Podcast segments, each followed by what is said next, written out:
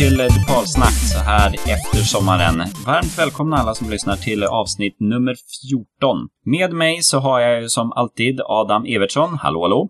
Hallå på er alla. Och Fredrik Jonsson. Hejsan på er. Ja, då är vi igång igen efter semestern. Har ni haft det bra? Alldeles Absolut. utmärkt. Det har ju varit en riktig sommar den här sommaren. Ja, det har varit soligt för en gångs skull, inte bara regn. Kan det vara det nere i Göteborg? Eh, ja, nu bor ju jag inte i Göteborg, utan jag bor ju faktiskt öster om Göteborg. Så att om det regnar i Göteborg, det bryr inte jag mig om. Men det har varit väldigt soligt i Pixbo i alla fall, där jag bor. Men det är fortfarande 031-området. Men tro det eller ej, det har varit sol här. ja. Nej, jag tycker det verkar vara en bra sommar för de flesta i landet. Men eh, nu så, nu börjar det ju gå mot vinter. Jag ser eh, på väderleksrapporten att inåt landet här, ungefär vid dig eh, Fredrik, så börjar det snart bli frostnätter. Visst stämmer det? Det kan nog tänka sig. September så brukar sånt hända. Ja. Hur har ni haft det då? Har ni jobbat något mycket med Drupal i sommar eller har ni haft semester som man förväntas ha? Jag börjar med dig Adam. Dig har jag mest hopp att du har fått semester. Ja, precis. Jo, jag har haft eh, semester och eh, jag har eh, absolut druplat. Dock inte i den mängd som jag hade hoppats. I vårt förra avsnitt, före sommaruppehållet, så sa jag att jag hade ju tänkt att verkligen hugga in på Drupal Ladder och lära mig eh, committa till eh, till Drupal Core. Eh, jag har absolut inte eh, Drupal-laddrat i sommar utan jag har eh, bara pysslat med mina egna sajter. Eh, utvecklat dem lite, lagt till lite nya fält, eh, CSSat lite och eh, tagit, ja, tagit hand om dem kan man säga.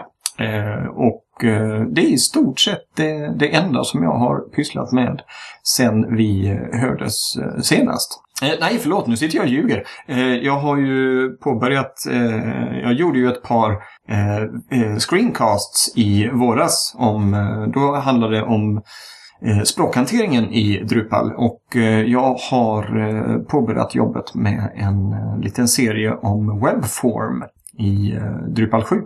Eh, så de sitter jag faktiskt och eh, slutredigerar nu eh, och hoppas kunna presentera inom en vecka eller två i alla fall om allt, allt går bra. Så det har jag faktiskt gjort också. Mm. Du då Fredrik? Egenföretagare och allt. Har du haft någon semester? Ja, halvt som halvt har jag haft någonting. Men jag har jobbat det mesta av sommaren. Annars hade jag varit ute och lekte med sonen lite grann i en och en halv vecka och så var vi och plockade lite bär. Jag ska ut och plocka lite mer också, plocka lite svamp så jag lägger lite dagar på där. Annars har jag sagt eh, jobbat på, bland annat fått eh, tillfälle att bygga en ny modul som ligger ute på drupal.org som jag behövde för ett projekt. Så vill man kan man spana in Entity Reference Calc. Calc eh, förkortning för Calculation. Det är en modul som gör att man kan summera eller räkna ut genomsnittet eller maxmin på fält som ligger på en nod som refererar den nod man är på. Mm. Så kan man eh, ja, säga att man har en nod som är en, eh, en film och så har man ett gäng ref- recensioner som recenserar till den här filmen. Och så kanske finns det några betyg eller någonting på den här, på den här recensionen och då kan man till exempel visa ett genomsnitt av de fälten. Det är ju jättesmart ju. Det, är ju, eh, det går ju att använda till ganska mycket när man börjar tänka efter. Ja, det är himla tur. Det fanns en eh, modul som hette Entity Reference Count där man kunde räkna hur många eh, entities som refererade till den här entities. Så jag kunde hämta väldigt mycket av koden därifrån. Jag lägga till en liten sväng där. Så den kan man spana in. Det är 17 personer laddade ner den hit än så länge. Inte så våldsamt populär, men det fungerar och gör det jag behövde. Jag tänkte Ja. kanske någon annan också hade användning av den, så då fick jag kundens tillåtelse att lägga ut den. Ja, nej, för Entity Reference har jag ju... eh, Såhär, den går att lösa ganska mycket i Mm. när man eh, ja, ska bygga upp en datastruktur. Ja, det är ju väldigt trevlig och användbar modul. Mm. Ja, Själv då, Kristoffer? ja, exakt. Jag eh, har väl inte haft så mycket semester, fast ändå. Eh, som egenföretagare så är det lite så här diffust. Vad är semester eller vad är inte det? Eh, jag har haft eh, två olika projekt jag har jobbat med som inte varit så jättedrupal eh, fokuserat. Utan det har varit lite andra vanliga POP. Eh, utan det är väl först nu till hösten som jag och min kollega Joakim kommer eh, ha mer eh, Drupal-sajter att jobba med. Eh, I alla fall så har väl min stora sak här i sommar varit att jag har installerat solfångare och eh, bytt tak. Så att eh, dit har det gått en hel del tid. Men eh, jag har försökt hålla koll på eh, nyhetsflödet inom Drupal och det är ju eh, det är ett jobb det också. Så jag ligger lite efter här nu. Så att eh, jag måste ta ett ryck och läsa kapp på bloggarna. Men eh, ja, det kommer. Ja, så Mm. dagens avsnitt hade vi ju tänkt att vi skulle prata lite grann om utvecklingsmoduler sen när man kommer tillbaka och ska börja jobba igen. Eh, du Fredrik hade skrivit upp en hel del. Ehm, och jag har fyllt på med några stycken. Ska vi eh, ta några stycken här nu och alternera? Har du någon som du tycker är väldigt bra, Fredrik? Ja, jag tar den första jag skrev upp. Den som jag har på varenda webbplats, jag tror väl nästan alla utvecklare har, heter Admin Menu. Som ger bara en eh, enkel drop-down-meny med hela administer-menyträdet. Så man snabbt kan komma till alla de delar i administrationen man behöver. Det är väl, ja, finns det någon utvecklare som inte använder den? Ja, vissa kör väl fortfarande med toolbar, men eh, när man har gått över till admin menu så ser man ju hur smidig den är. Det enda jag gillade inte att den är, den är svart och ganska liten text. Och det är för att man kanske blir lite äldre, men vill ha lite större texter. Så jag har um, en egen uh, add-on-modul som jag lägger in också i min, alla mina utvecklingsmiljöer. Som gör att uh, det blir lite annan färg och lite större text på uh, admin-menyn. Mm. Men den är himla bra. Och det finns också att du snabbt kan byta användare och köra clear cache och ja, bra grejer där. Jag tror byta användare, då måste man installera Devil-modulen också mm. för att det ska funka. Ja, precis. Den har vi som nummer två där. Ja. Eh, men innan, jag tänkte admin-menu också. Jag brukar ju köra så att kunderna också får använda den för att kunna administrera sin, sin hemsida. Och då, eh, det mesta av länkarna försvinner ju bort när man inte har rättighet till dem. Eh, men den här, det finns ju en hjälplänk som eh, dyker upp och den går ju till hjälpen för hur Drupal ska byggas upp och inte hjälpen för kundens sida. Så att den har jag upptäckt att det är ganska smidigt om man går in på menyadministreringen för eh, heter det, management på engelska. Eh, så kan man bara bocka ur att säga att den är inaktiv, själva hjälpen. För själv är det sällan man går in på den också. Så då får man bort mm. den så blir det lite renare för kunden. Mm. Bra tips. Men Devil där då, den, eh, den gillar jag. Använder ni den allihop? Ja, jag använder den. Eh, dock inte så mycket eftersom jag inte sitter med eh, utveckling i första hand. Men den finns ju definitivt med i, eh, i våra projekt på, på jobbet och även, även själv. Men jag kan tänka mig att eh, ni två använder den mycket, mycket mer än mig. Så att eh, det är nu jag verkligen kommer att öppna mina öron och ta bort öronvaxet och lyssna. Det är också en modul som jag har i alla mina utvecklingsmiljöer. Jag brukar alltid slå igång så att jag ser ehm, eh, minnesåtgång och eh, hur många minneskunder det tar att ladda sidan. Det får alltid skrivas ut längst ner. Och sen har den en himla massa bra utvecklarfunktioner eh, så att man när man skriver kod och vill skriva ut, man vill dumpa några variabler och sånt där. Så har den väldigt bra funktioner för att skriva ut dem snyggt så att man Ja, framförallt inom eh, Drupal där man kan ha eh, en lång variabel som innehåller massor med klasser och under eh, arrayer och sånt. Så då löser ju den här mm. DPM det väldigt snyggt. Och lägger man den då tillsammans med en eh, modul lite längre ner heter Search Chromo. Om man eh, stoppar in den också då får man de här dumparna som man kommer ut och som de får man ett litet sökfält där. Då kan man söka igenom hela arrayen direkt i på webbsidan. Det är grymt smidigt. Man får också en liten eh, länk så att man kan kopiera hela det ofta kan det bli långa, ganska långa array-strukturer för att få fram just den variabeln. Då kan man bara kopiera den och klistra in i sin kod direkt. Det är tjusigt. Och så får man inte glömma bort att väl modulen också klarar av att visa alla queries som görs på sidan. Man bara kryssar i det på inställningarna. Då får man en lång lista med alla SQL-queries som körs för att bygga upp den aktuella sidan. Det får man längst ner på sidan. Då kan man se om de är långsamma eller man kan få fram explains på dem. Och det är också ibland det första man gör om man har en, en långsam sida och kolla om det finns något fel där. Jo, sen tycker jag det är väldigt bra med Devils, det här med att generera innehåll. För oftast när man bygger upp en kunds hemsida så, eh, ja, men då så ska man ha nyheter. Och sen så eh, vill vi ju se, ja men hur är det när man har 20 eller 40 nyheter? Hur flödar innehållet då? Då är det ju väldigt behändigt i, ehm, i Devil eh, Generate att bara säga det att ja men eh, av nyheter content types så generera 50 nyheter och då skapas de med random text till titel, random bild och random brödtext och så.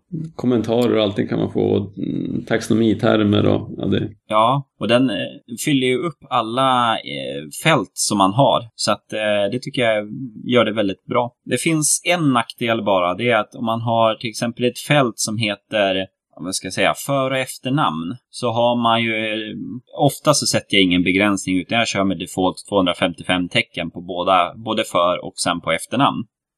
Eh, Devil kommer då skapa en sträng som är 255 tecken. Och eh, då går ju sidan sönder. Och på ett sätt så är ju det bra, för man ska ju se att sidan går sönder. Men eh, man skulle ibland vilja att den kanske gör dem lite kortare. Mm. Mm.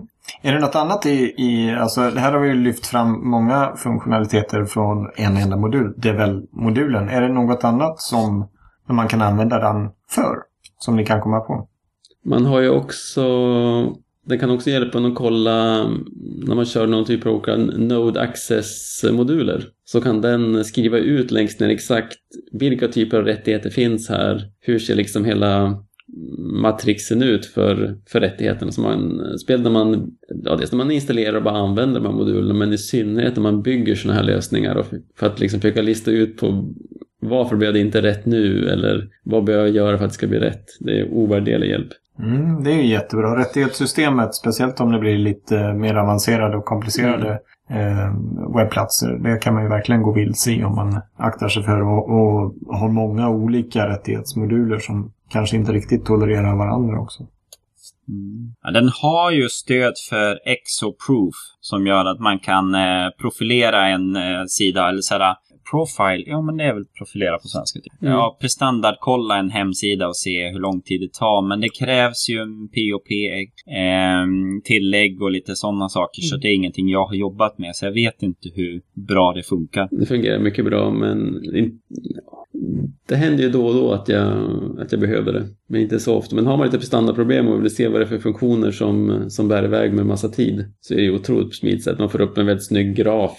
Det tar lite tid att generera den där men man kan verkligen få ett träd och se hur anropen går och hur många gånger varje funktion kallas. Och man kan väldigt snabbt liksom zooma in på vart problemet egentligen finns. Oändligt mycket snabbare än att försöka hitta det manuellt. Eller försöka gissa sig fram. Mm. 155 000 nedladdningar Devel-modulen. Det säger väl lite om hur eh, bra och viktig den är för Drupal-utvecklarna. Den, precis som Admin Menu, har funnits med så länge så att det är så här som alla bara kör.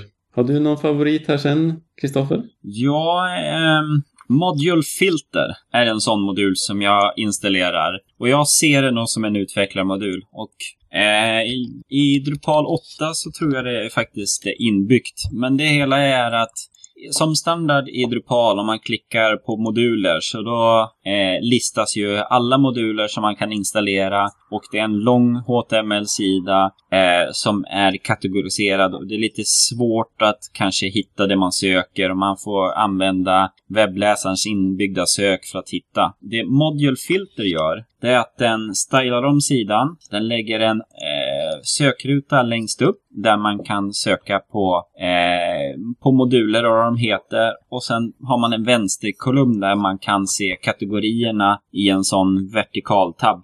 Eller är det horisontell? Nej, vertikal. Nej, vertikal. vertikal. Du har rätt. Ja. Och det här sökfältet är ju Ajax-sökning. Så att direkt när man skriver så filtrerar den ögonblickligen. Mm. Mm. Ja, jag håller med dig Kristoffer. Den är riktigt bra modul. Ovärderlig. Um, sen kanske inte jag hade tagit... Jag blev lite överraskad när jag såg den i listan. Så bara, Jaha, utvecklarmodul. Det här ska bli intressant att se vad de har hittat. Um, men eh, den, den lyfter ju verkligen modullistningen som du säger. Jag kommer på ett nytt projekt och upptäcker att de inte har den. Då är det bland det första jag gör och säger att hallå här, den här. Men det verkar inte vara så många som känner till den ändå. Mm. Av någon orsak. För eh, den gör ju modulsidan användbar helt enkelt. Ja. Precis. Frågan är väl vad som händer nu när du säger att, att eh, åttan listar modulerna på, på liknande sätt fast internt eller från Core. Då han kommer väl att, att börja sin tynande tillvaro de kommande åren. Här. När, Om man inte lägger till något, någon ny funktionalitet. ja, men när någon modul är nog bra, då lyfter man in den i Core. Det är väl det som händer i princip. Eller så är det det att alla som upptäcker att det är ju så bra i åttan, kan vi inte få det här i sjuan också? Och sen finns det modul för det. Mm. Eh, sen har jag upptäckt också eh, när jag, när jag sitter med folk som är lite nya till eh, Drupal-administrering och utveckling. Att ibland kan det ju vara lite svårt att hitta hur man administrerar olika moduler. Och då eh, kan det vara väldigt bra att gå till den här modullistan och söka reda på en modul. Eh, till exempel, ja men media. Då har man ju på modullistan den här konfigureringslänken. Om modulen har en konfigeringssida, då listas den på, eh, i modullistan. Så då kan man gå där och klicka config, eller konfigura. Och då kommer man till konfigeringssidan. Så det, Det- tycker Det är ju sjuan bara va? Det, det finns väl inte i sexan? Nej, det kanske inte finns i sexan. Jag sitter ju mycket med, med sexan här så att jag bara flikar in det. Ja. Men du har rätt. Det är bra tips att hitta den här sidan som ibland kan eh, försvinna bort när man inte riktigt är med på var, var man ska ställa in saker och ting. Ja. Nej, för att en sak som jag har upptäckt. Ja, men det finns ju vissa moduler som har sina inställningar under structure. Och de andra ligger under configuration. Och sen kanske de ligger under någon konstig och så. Så att, ja, men den det tycker jag är ett bra sätt att hitta. Du då Adam? Har du någon modul som eh, du tycker att den här ska man ha? Även om inte du är en sån backend-utvecklare eh, så är det ju, du är ändå in och administrerar sidor. Mm. Jo, eh, definitivt. Eh, för er som eh, inte riktigt vet vad jag pysslar med så sitter jag mycket med eh, efterarbetet efter Eh, eller vad ska jag säga, förvaltningen av eh, färdiga webbplatser. När eh, de är lanserade, då börjar jag jobba med Drupal-sajterna. Och där kommer en hel drös av de modulerna som ni har tipsat om in. Och jag börjar faktiskt med Stagefile Proxy. Den tror jag har nämnt innan. Och eh, den fungerar så att när du plockar ner en sajt och använder det lokalt så eh, för vidareutveckling eller bara för felsökning eh, så kan man ställa in Stagefile Proxy och aktivera den så laddar den hem eh, bilder ifrån livesajten. Man får ju ställa in vilken URL det är till livesajten. Så drar den ner de här bilderna och lägger lokalt. Eh, för att ja, helt enkelt få samma utseende på din lokala dev-sajt som på livesajten. Om jag minns rätt, och det här kanske ni kan antingen acceptera eller, eller neja, men det är väl bara fält som passerar image cache som det här fungerar på. Håller ni med om det? Ja, men det är väl också kanske vanliga filer. Jag tänker som typ loggan körs ju inte via image style. Och om man har lite andra, typ en pdf-fil som man använder och laddat upp. Drar den ner eh, sådant också? Ja. Jag har inte testat den tillräckligt mycket för att se det hela. Jag tror att det är för alla filer, ja. Det står ju ingenting direkt i eh, modulbeskrivningen att det bara skulle vara bilder. Det enda som står om bilder är att den även stödjer image style. Så den laddar hem originalet och sedan skalar om den. Och skalar om det, ja precis. Nej, ni har säkert rätt. Eh, det jag har, alltså vi använder ju eh, image cache Eh, på väldigt, väldigt många eh, ställen på ens Drupal-sajt. Så att eh, det är det som jag har märkt framförallt. Men den tycker jag är riktigt bra för då slipper man få alla de här brutna länkarna till bilder och man får hela helheten syn, synbar. Och man behöver inte ladda hem hela Files-katalogen utan man, eh, som kanske skulle vara det andra alternativet, att försöka hålla den i synk. Utan Mm. Stagefile Proxy laddar ju bara hem precis de bilder som man behöver när man tittar på sidan. Exakt, exakt.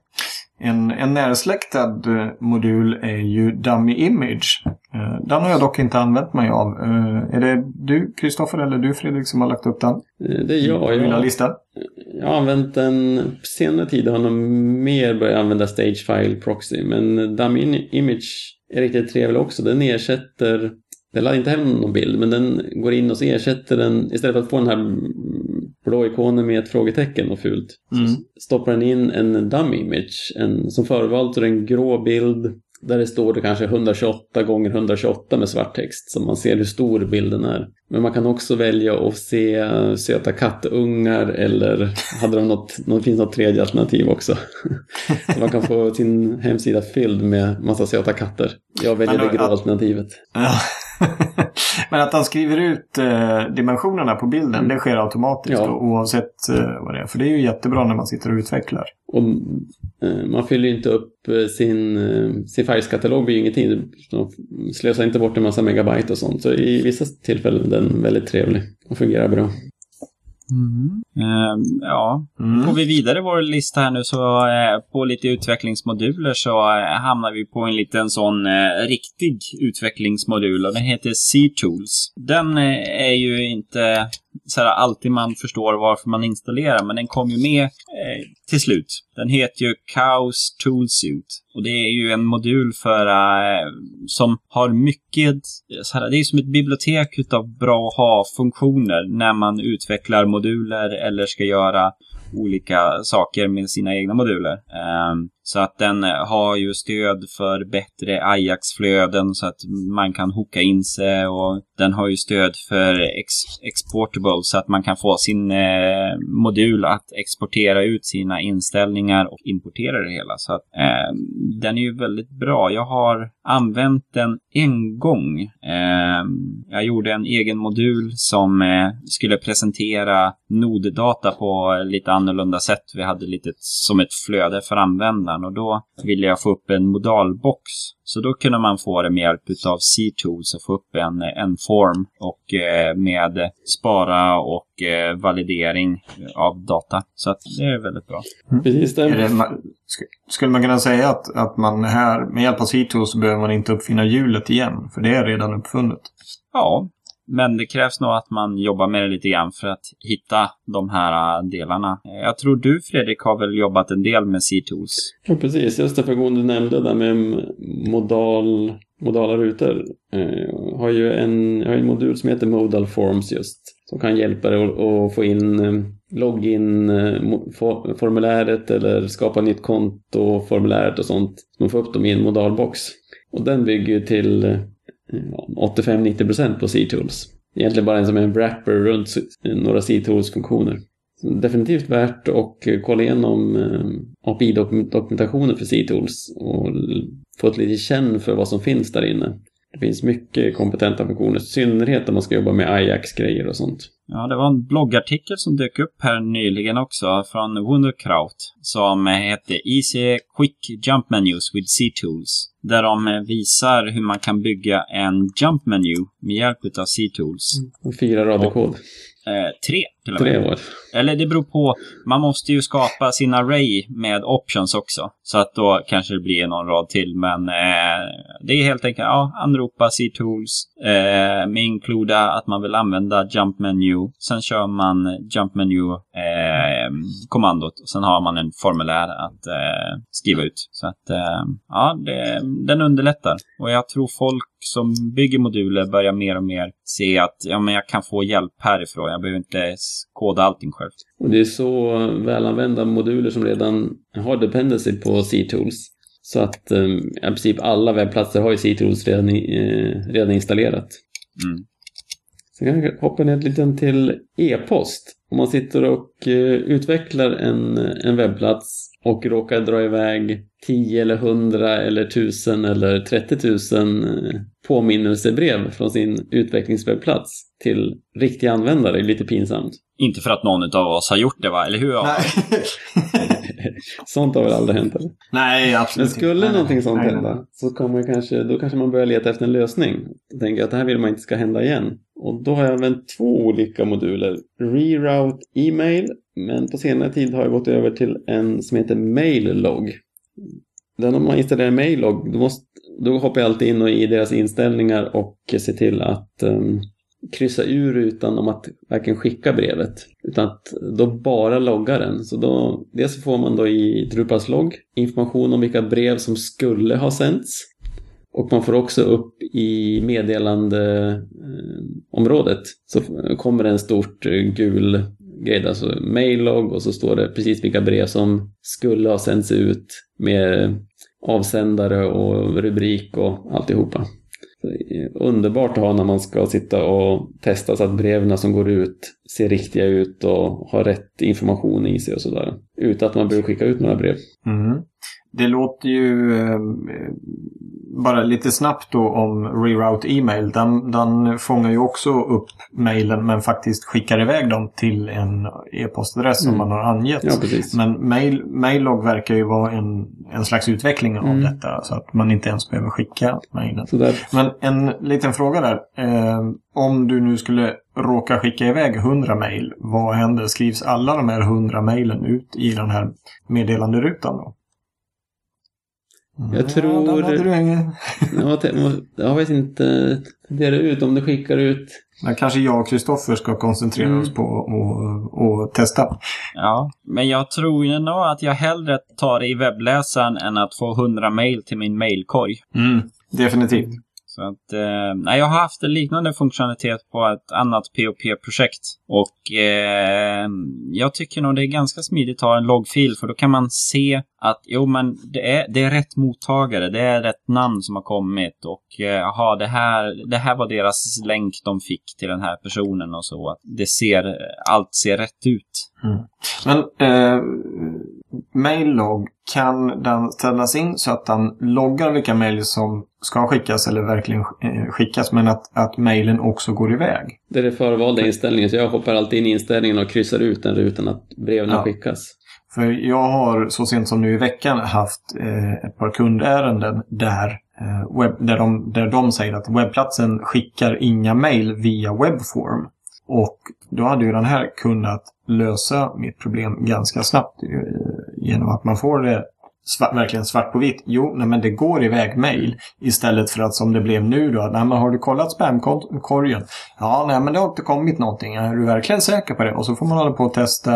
Eh, jag la relativt mycket tid på detta för att i slutändan visade det sig att nej just det, den här mejladressen går ju faktiskt till en mejllista och i mejllistans spamkorg, där låg alla mejlen. Mm. Men med hjälp av den här då, det är ju jättebra att lära sig. Då hade jag verkligen kunnat säga redan från början att jo, nej men titta, systemet skickar mejl. Det ligger någon annanstans. Liksom. Det, de skickas verkligen. Ja. Men då måste jag också nämna en, eh, en annan modul som kan också hjälpa till. Jag har kört den på några Drupal-sajter. Eh, Mandrill-modul. Eh, Mandrill är ju en sån tjänst som tillåter en att skicka mail via deras servrar. Och de, eh, Mandrill ser ju till att eh, de är uppdaterade och eh, att de klarar alla spamfilterdelar och den biten. Det är ju, Mailchimp är ju, använder ju Mandrill som backend så att man kommer in som på deras backend. Eh, och det man gör då i Drupal det är att man installerar den här modulen, man går till Mandrill där man skapar ett gratiskonto som man får skicka typ 10 000 mail i månaden för. Eh, och där så eh, genererar man upp ett lösenord och sen har man en API-nyckel. Och sedan så fyller man i det i modulen och sedan skickas alla mejl från den här eh, Drupal-sajten via Mandrill. Och Mandrill har väldigt bra statistik på hur mejlen levereras. Så att man kan se att jo, men det här mejlet är skickat och det har levererats till den här mejlservern. De har mottagit det hela. Eller den här servern har, eh, har klassat det som spam eller har nekat eh, mig att ta emot det hela. Att, eh, och man kan se, ja men när skickas det ut mail, man kan få grafer, eh, hur de har skickats, vilka som har mottagits. Och det finns möjlighet att också utforma sina mail så att Mandrill kan hålla reda på vilka som har öppnats och inte öppnats. Eh, den lägger väl på lite tracking code på länkar och sånt så att man kan se att folk har öppnat det eller om bilder har visats och sånt. Um, så det har jag tyckt varit ganska smidigt för det, ibland har man en, uh, har man en Drupal-sajt men eh, man kanske inte har full koll på att ens mailserver är rätt konfigurerad och då vet man att med Mandrill så kommer det funka. Så att den skulle kunna hjälpa dig också Adam och kunna se i deras loggar. Mm.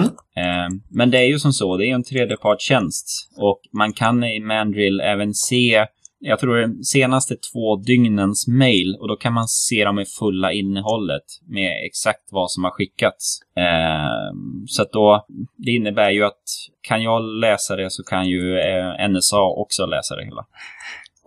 Mm, är vakande ögat. Vi hade inga fler eh, utvecklarmoduler som hade med e-post att göra, va? Nej. Nej. Jag kan väl ta en modul som eh, jag har använt en hel del på senare tid som heter Entity, eller Entity API. Den använder jag framför allt när jag ska skapa nya Entity Types. Det, är inte, det kräver lite några rader kod att göra, göra nya Entity Types även med Entity-modulen. Men det är betydligt färre radiokod. Och den stora fördelen är att man får views och rules integrering med sina nya entity types automatiskt. Så ska man, har man någon fundering på att skapa nya entities i sin webbplats, då ska man definitivt eh, spana in entity-modulen. Den har en hel del andra bra funktioner när man ska jobba med eh, det som heter, man kan köra entity wrapper som gör ett mycket smidigare sätt att komma åt uh, världen i fält utan man behöver bekymra sig om vilka språk och sånt. Har man sett de där arrayerna som man får från alla fältdefinitioner i noder så, uh, och tycker att de är otroligt jobbiga att jobba med så ska man kolla in entity wrapper-funktionen i entity-modulen. Men framförallt för att bygga nya entities. Någon av er som har testat den? Nej. Inte Ja. att koda mot den direkt. Den kom ju med eh, i vissa andra moduler har ju den som dependency. Mm. Och den är, det är nästan lika vanlig som C-tools att den finns. mm. Den har mycket bra funktioner också. Har Kristoffer någon mer favorit bland de som är kvar? Ja, eh, diff tycker jag om. Mm. Den är ju den uppfyller ju både ett utvecklarbehov men även ett slutanvändarbehov löser den också. Den eh, diff ser ju till så att eh, den kan jämföra filer eller nodinnehåll med olika eh, versioner. Så att till exempel om man jobbar med features och har gjort en ändring så kan man, om man har installerat diff-modulen, så kan man eh, se vad har ändrats eh, i den här featuren. Vad har jag gjort för någonting? Vilka inställningar har ändrats? Eller om jag tar in en eh, uppdaterad feature, vad skiljer den jämfört med vad jag har just nu? Så att det gör den väldigt snyggt och på ett grafiskt bra sätt. Och, eh, och om man då har en vanlig Drupal-sajt där man har revisionshantering på sina noder så kan man eh, göra likadant där. Att om jag redigerar en nod och släpper en ny version och sen kommer en person och säger att ja men vad har du gjort här nu eller vad har ändrats? Så kan man eh, ta fram diffen och se att ah, okej, det här datumet hade uppdaterats på den här raden eller de här bilderna hade kommit dit eller eh, titeln hade ändrats från det här till det här. Så att den, den tycker jag om. Det är också en sån här modul som man använder man features när man utvecklar så ska man ju definitivt installera diff. Och, den, eh, och det är väldigt solid modul så överallt där man vill köra diffar i Drupal så an, alla använder ju den. Så det finns många moduler som utnyttjar den. Mm. Vilket är trevligt att diffarna då ser likadana ut och lika bra överallt. Sen kan jag ta Coder-modulen. Den gillar jag. Det är ju verkligen en uh, utvecklarmodul. Jag använder den en hel del själv. Den kan... När den verkligen har gjort ett hästjobb åt den, det är ju när man ska... När, till exempel när Drupal 7 kom man skulle uppdatera moduler från Drupal 6 till Drupal 7. Då kan Coder, och det är en separat eh, submodul som heter Coder Review nu. Den finns med i Coder-paketet. Eller Coder Upgrade, menar jag, ursäkta. Då kan den ta Drupal 6-modulen, trycka igenom den genom några monstruösa regex och trycka ut en Drupal 7-modul i andra änden. Och eh, det blir förstås inte perfekt, men du kommer en bra bit på vägen så alla som är enkla men kanske tidsödande saker att fixa och det som, en sån här modul glömmer inte bort någonting. Den, den gör ju som alltihopa. Och plus att den lägger dit kommentarer överallt där man själv måste fixa saker så lägger den dit en massa så här to-do-kommentarer. Och vissa så här, mm, avancerade saker kan du inte fixa men man kommer verkligen en bra bit på vägen i sin uppgradering. Så jag ser fram emot att kunna använda den för Drupal 8-uppgraderingen också. Mm. Och sen har den så att den kan kolla kodingstandarder i alla filer. Det gör, ja, det gör ganska löpande själv så jag kollar så att alla min, min kod jag skriver följer kodingstandard ordentligt. Och inte ha några så här dumma säkerhetsproblem med att man kan injicera eh, användarinmatad information och sådana saker. Jo, nej, att följa kodningsstandarden är ju ehm, det är väldigt viktigt eh, för att kunna ha ett långsiktigt mm, kodande på det projektet.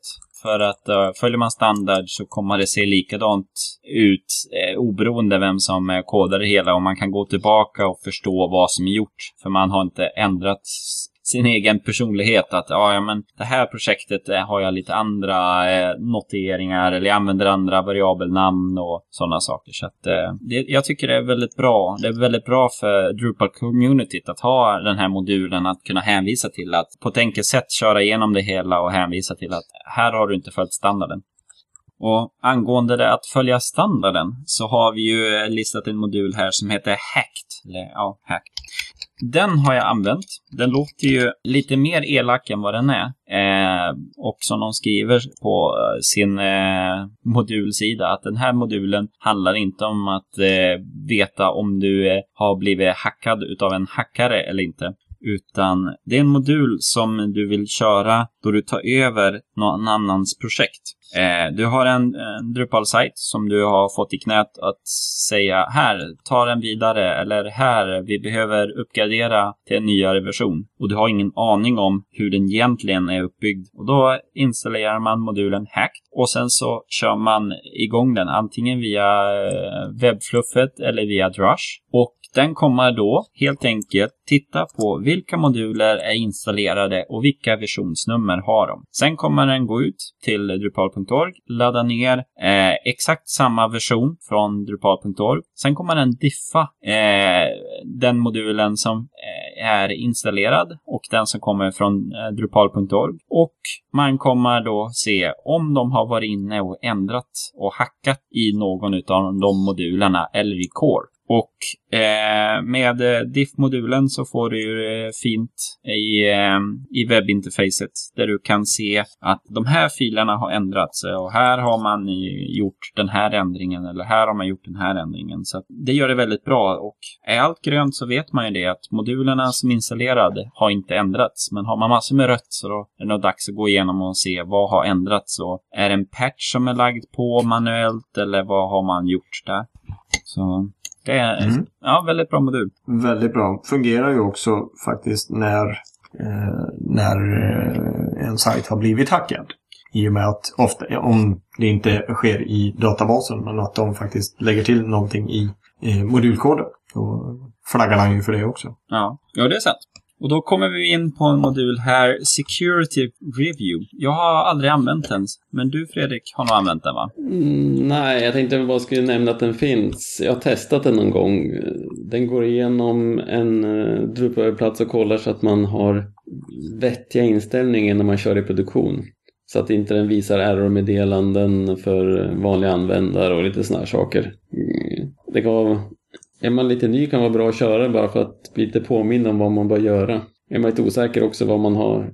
Nu har jag eh, deploy-skript som gör som, de där sakerna automatiskt. Så att när jag publicerar ut webbplatser så blir det så är skript som, som fixar det där. Men det är bra att eh, titta igenom. Mm. Ja. Jag kan nämna en modul som är jag har inte heller, jag har installerat det några gånger till kunder när de har haft olika miljöer. Det är Environment Indicator.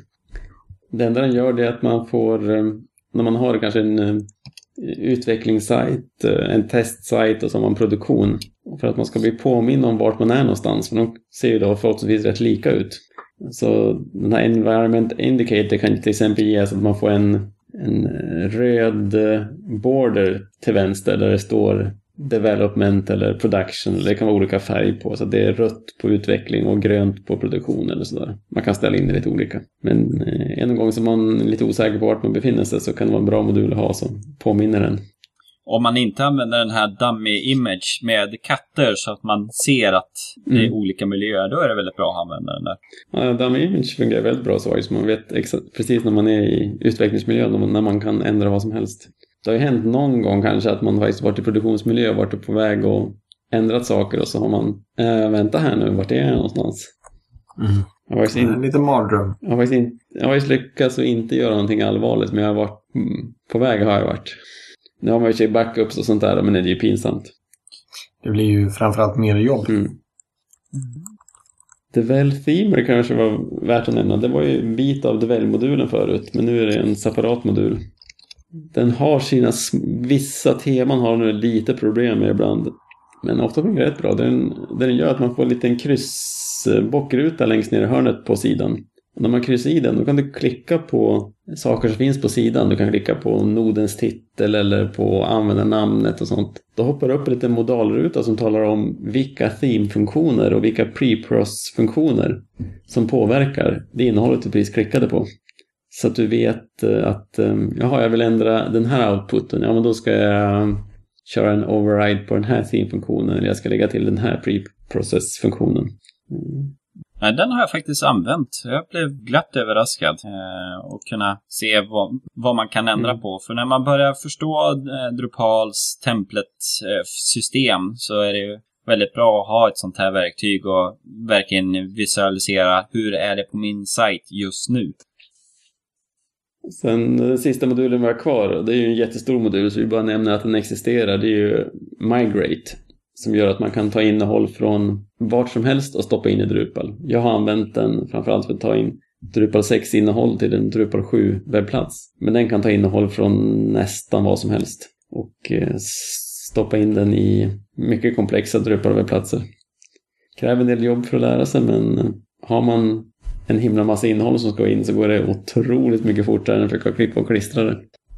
Ja, nej, den, eh, den kommer ju bli mycket mer intressant nu när Drupal 8 är på antågande också. Och se hur man gör. Eller framförallt så är det ju det att när 8 kommer så är det många som upptäcker att oj, jag ligger på sexan. Jag kanske ska kliva upp till sjuan i alla fall. Mm. Eh, Ja, den, eh, den kan vara bra att lära sig.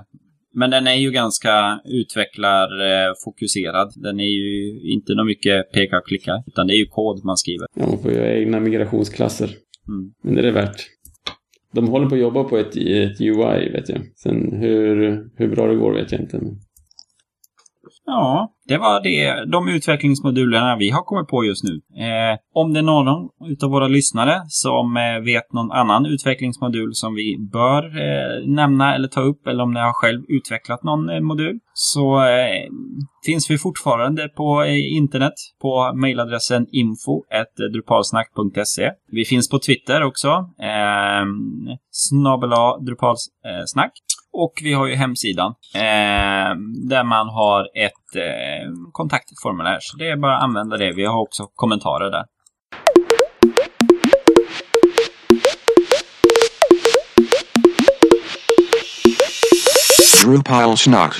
Det har ju hänt massor med saker under sommaren och jag tänkte bara nämna några korta saker. Eh, vi lär ju återkomma till många saker under hösten. Eh, först och främst så dök jag på ett litet blogginlägg som eh, de behöver hjälp med att eh, hitta alla Drupal Camp som har varit. Eh, för att de vill göra lite fin statistik på det hela.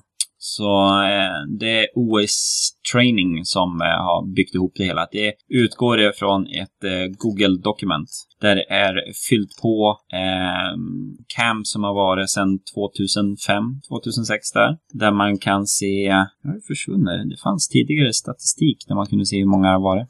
Eh, men eh, bara nu i juli 2013 så har vi haft en, två, tre, fyra, fem, sex, sju camp världen över. Och eh, sen har det ju varit vi har ju eh, Drupal Camp i Göteborg finns listat där i maj och sedan så har vi Stockholm där i mars. Så att eh, här kan man se vad som händer och man ser ju att det blir ju fler och fler eh, ju närmare vi kommer dagens datum. Eh, så det var en nyhet som jag tyckte var kul att eh, nämna. Sen eh, är det ju lite olika sajter som har kommit ut på eh, Drupal.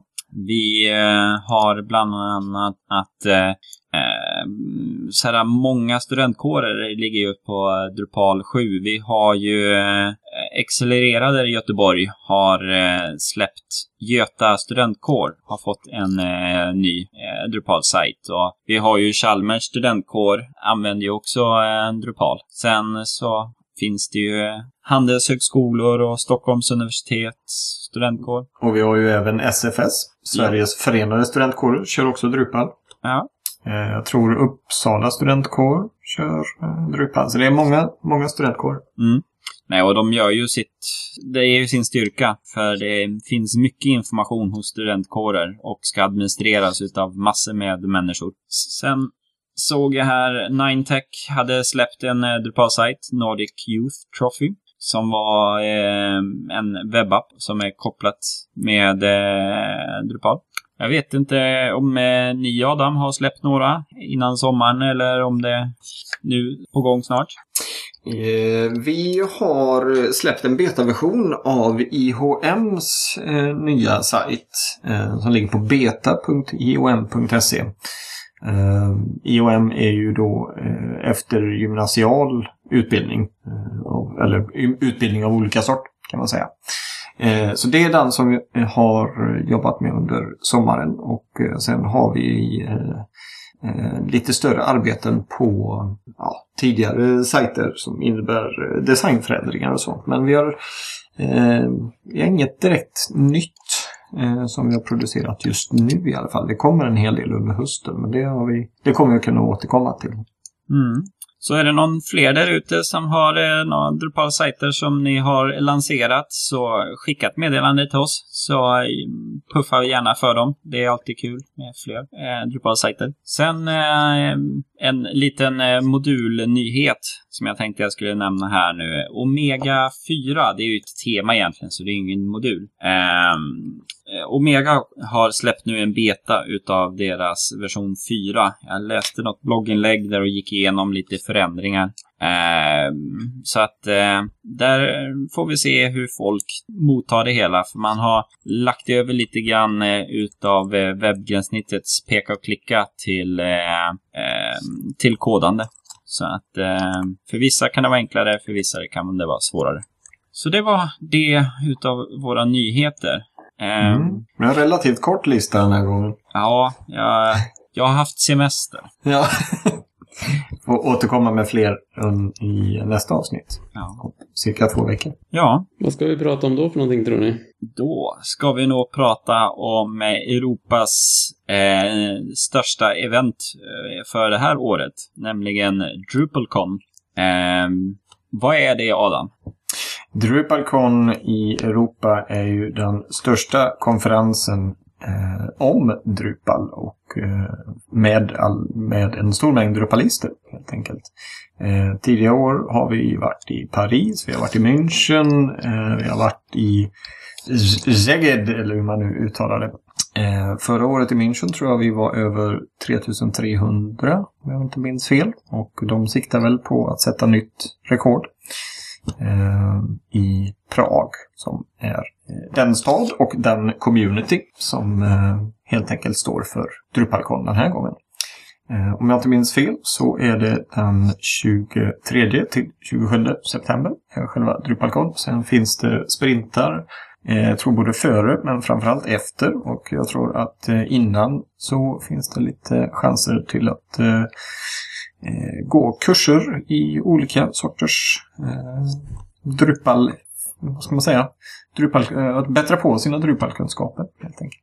Jag är tyvärr inte så uppdaterad på de här. Jag kommer tyvärr inte att kunna åka dit. Men eh, Kristoffer, du ska åka dit. Ja, Du, så jag lämnar över micken till dig så att du får berätta lite mer. För jag hoppas att du har läst in dig lite så att du är beredd. ja, jo, jag har läst in mig jättemycket, men samtidigt har jag haft semester i sommar också. Eh, jo, jag ska dit och jag tar med mig min kollega också.